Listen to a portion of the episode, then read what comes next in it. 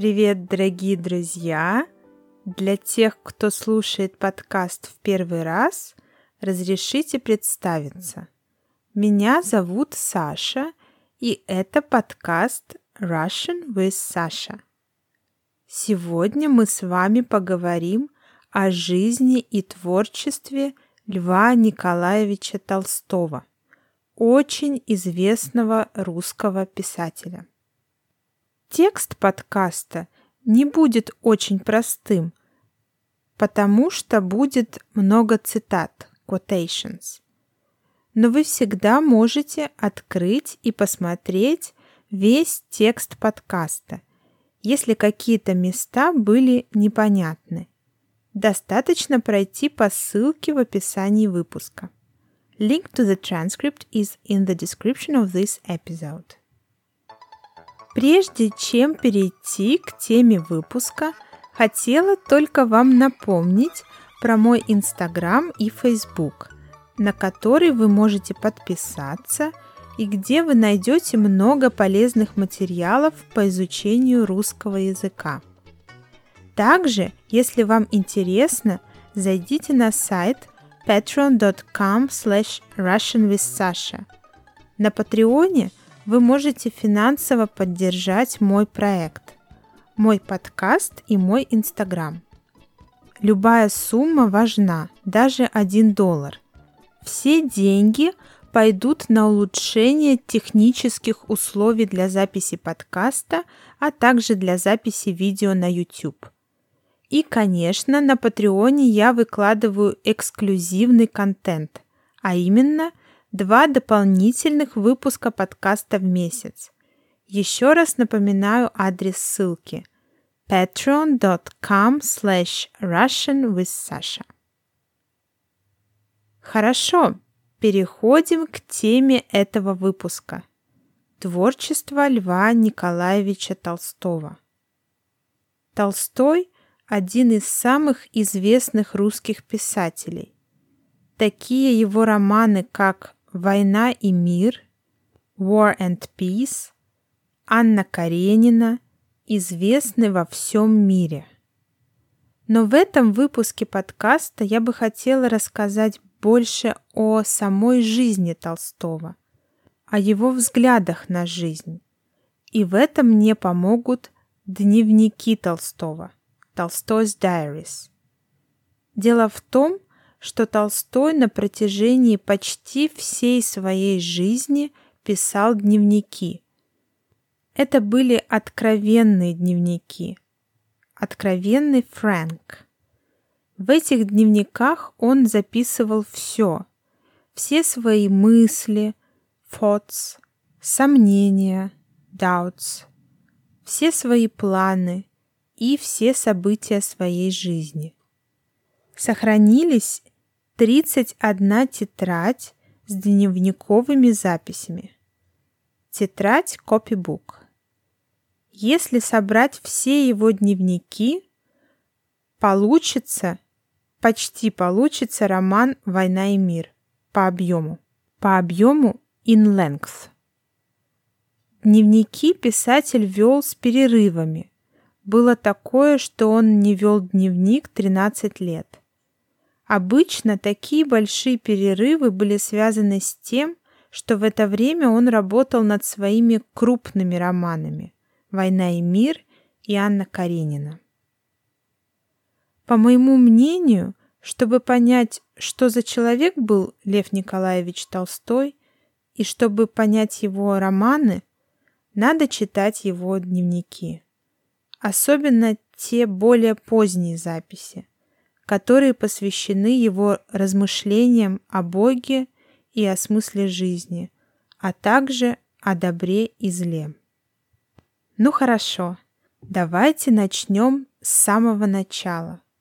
Какое детство было у Толстого? Толстой родился в имении матери, которая называлась Ясная Поляна. Он был четвертым ребенком в семье, у него было два брата и сестра. К сожалению, мать Толстого умерла, когда мальчику было всего около двух лет. Эта ранняя смерть матери, по мнению многих исследователей, researchers, по мнению многих исследователей жизни Толстого, очень отразилась на всей жизни писателя. The mother's death affected all his life. В своей автобиографической повести «Детство» Childhood Толстой, возможно, пытался восстановить образ матери. Вот отрывок из повести «Детство». Here is a fragment from the novel Childhood. Когда матушка улыбалась, как нехорошо было ее лицо, оно делалось несравненно лучше, и кругом все как будто веселело. Если бы в тяжелые минуты жизни я хоть мельком мог видеть эту улыбку, я бы не знал, что такое горе. How beautiful Mama's face was when she smiled. It made her so infinitely more charming, and everything around her seemed to grow brighter. If in the more painful moments of my life I could have seen the smile before my eyes, I should never have known what grief is. Вообще, его трилогия «Детство, отрочество, юность» Childhood, Adolescence, Youth – очень знаковое произведение Толстого. В повести «Детство» впервые в русской литературе мы видим не просто ребенка, а психологический портрет ребенка, становление его души, the development of his soul. Это было новое слово и в русской литературе, и вообще в отношении к ребенку. В то время дети до совершеннолетия, до совершеннолетия before the age of majority. Дети не считались отдельной личностью. Толстой же обратил внимание всех взрослых на важность внутреннего мира ребенка. Итак, у Толстого умерла мама, и воспитанием детей, которые остались без матери, занялась одна дальняя родственница – distant relative. Также в детстве у Толстого было несколько гувернеров. Гувернер – tutor. Сейчас это слово гувернер уже не употребляется. Гувернер, как правило, в то время был француз или француженка, потому что в России всех детей дворянского происхождения of noble family обучали обязательно французскому языку в XIX веке. После гувернера француза у Толстого был гувернер немец.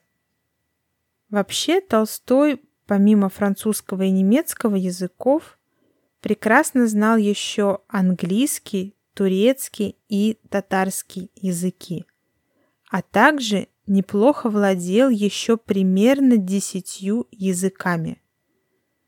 Латынью, греческим, а также итальянским, польским и так далее.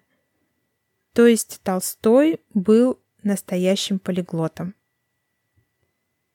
Когда Толстому было 9 лет, умер его отец. Детей решили отвезти к тете в Казань. Казань – это город, который находится в 800 километрах от Москвы.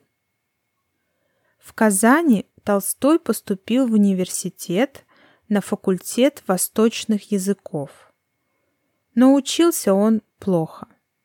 И его перевели на юридический факультет, который считался проще. Но и там Толстой учился плохо. Вообще Толстому не нравилось, как преподают в университете. И он разочаровался. He was disillusioned.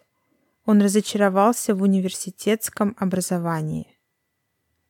И в 1847 году Толстой бросил учебу, и в этом же году он начал вести дневник. Первые записи в дневниках у Толстого – это правила. Он писал для себя правила жизни и ставил цели в жизни. Вот одна из первых записей в дневнике. Here is one of the first entries in the diary. Я никогда не имел дневника, потому что не видел никакой пользы от него. Теперь же, когда я занимаюсь развитием своих способностей, по дневнику я буду в состоянии судить о ходе этого развития. В дневнике должна находиться таблица правил, и в дневнике должны быть тоже определены мои будущие деяния. Сейчас попробую перевести. I've never had a diary. I didn't see the point. But now, when I'm developing my talents, I'll be able to follow the process. There should be a table of rules, and my future actions should be defined there. Также уже в первых дневниках Толстой пишет о желании писать, писать художественные произведения. В этом же году, в 1847 году, Толстой по наследству получает во владение Ясную Поляну. He inherited Ясная Поляна. То имение, в котором он родился. И он уезжает туда. В Ясной Поляне он увидел, как живет простой народ, как живут крестьяне, и решил, что должен попытаться наладить новые отношения с крестьянами. Напомню, что в то время в России было крепостное право, и крестьяне были зависимы от помещиков. Let me remind you that at that time there was serfdom in Russia, and the peasants were dependent on the landowners. В 1847 году Толстой открыл школу для крестьянских детей и даже сам часто проводил там занятия. В 1848 году Толстой приехал в Москву, а позже и в Петербург, где вел достаточно активную светскую жизнь – social life. Примерно в это время он, к сожалению, увлекся карточной игрой he started to play card games. Он почти всегда проигрывал, и часто очень крупные суммы. Из-за этого ему даже пришлось продать дом, в котором он родился, в Ясной Поляне, чтобы рассчитаться с долгами. Этот дом был разобран владельцем, новым владельцем, и сейчас на его месте стоит мемориальный камень. Because of card games, he even had to sell the house in which he was born in Yasnaya Polyana in order to pay off his debts. This house was demolished by its new owner, and now there is a memorial stone in its place in Yasnaya Polyana. В 1852 году Толстой пишет в дневнике «Страсть к игре проистекает из страсти к деньгам – но большей частью, особенно те люди, которые больше проигрывают, чем выигрывают, раз начавшие играть, от нечего делать, из подражания и из желания выиграть, не имеют страсти к выигрышу, но получают новую страсть к самой игре, к ощущениям. Источник этой страсти, следовательно, в одной привычке и средство уничтожить страсть, уничтожить привычку. Я так и сделал.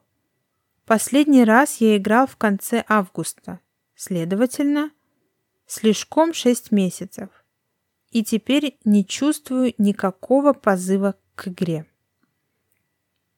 Попробую перевести. The passion for the game stems from the passion for money.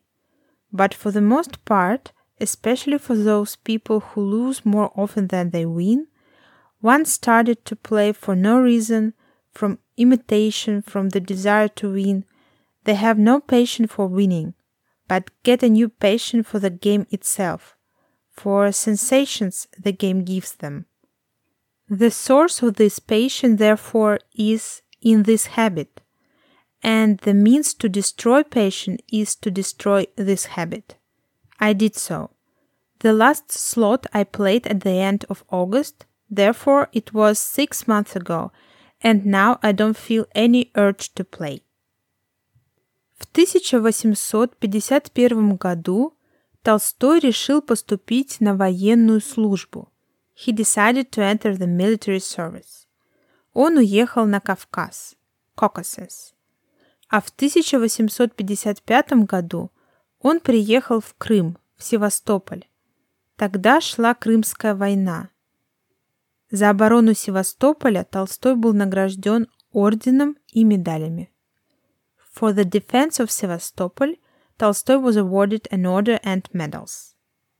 Впечатления от Крымской войны отразились в севастопольских рассказах. Севастопольские рассказы окончательно укрепили репутацию Толстого как представителя нового литературного поколения. Sevastopol sketches strengthened his position, his reputation as a member of a new literary generation. В 1856 году писатель навсегда оставляет военную службу. Толстой тесно дружил с другими русскими писателями, с Тургеневым, у которого одно время жил, с Некрасовым и другими писателями. В 1857 году Толстой начал путешествовать по Европе. Он был в Германии, Франции, Англии, Швейцарии, Италии. Но Европа ему не понравилась. Ему не понравился огромный контраст между богатством и бедностью. Вернувшись в Ясную Поляну, Толстой активно начал обустраивать свою школу. Вообще, стоит отдельно рассказать о том, какие правила были в этой школе. Эти правила установил сам Толстой. В школе был индивидуальный подход к детям, и учитель, и ученик – это личность. В школе ученик мог сидеть там, где хотел и как хотел. Не было определенной программы преподавания. Самое важное, что должен был уметь учитель, это заинтересовать класс. Этот подход, мне кажется, был в русле тех новых педагогических тенденций, которые появились в то время. К детям стали относиться внимательнее, стали понимать, что они тоже личность. В 1862 году произошло знаковое событие в жизни Толстого. Он женился на Софье Андреевне Берс. Ей было на тот момент 18 лет, а ему 34. Этот брак продлился 48 лет. У Толстых родилось 13 детей. К сожалению, пять из них умерло в детстве.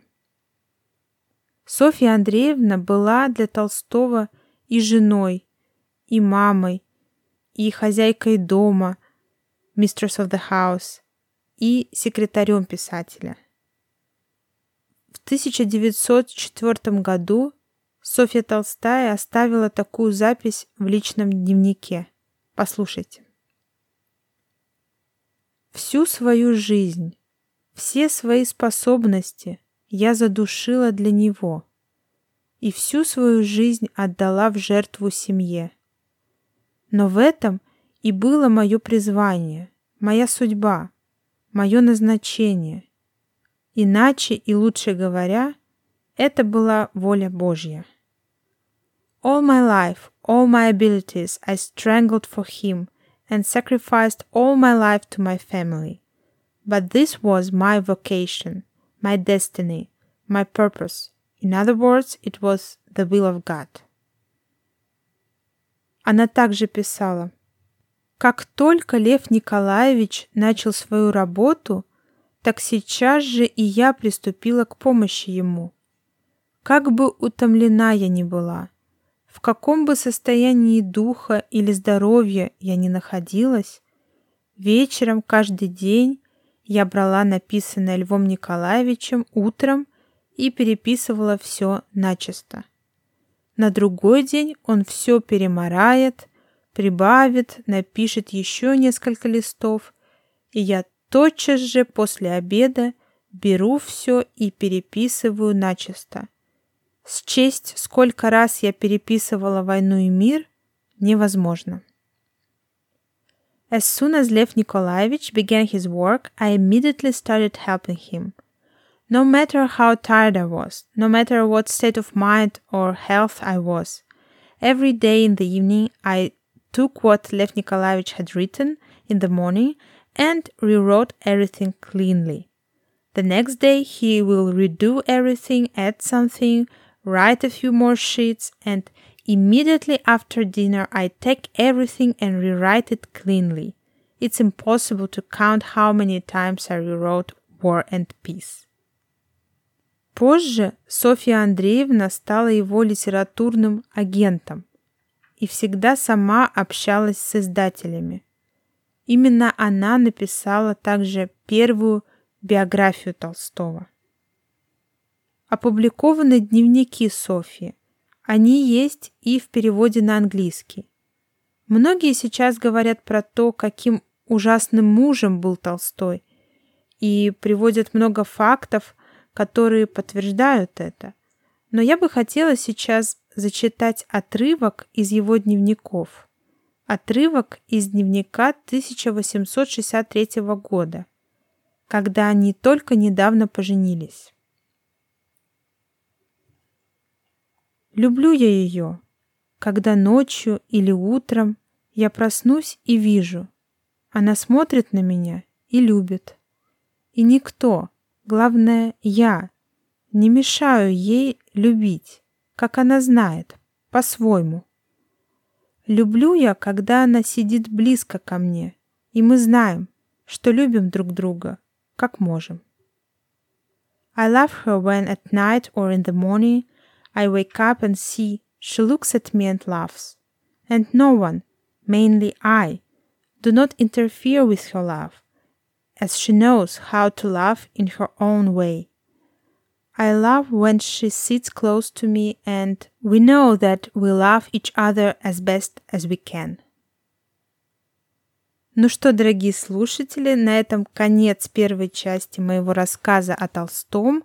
В следующий раз я расскажу про следующий этап его жизни, связанный с написанием его основных романов – и связаны с его религиозными и духовными поисками. А на сегодня это все. Спасибо, что слушаете мой подкаст.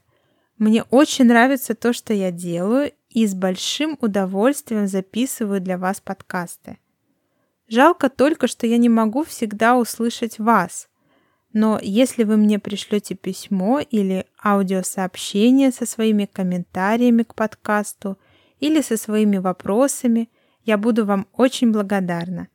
Тогда мой монолог превратится в наш диалог. Ну хорошо, большое спасибо за внимание и пока-пока.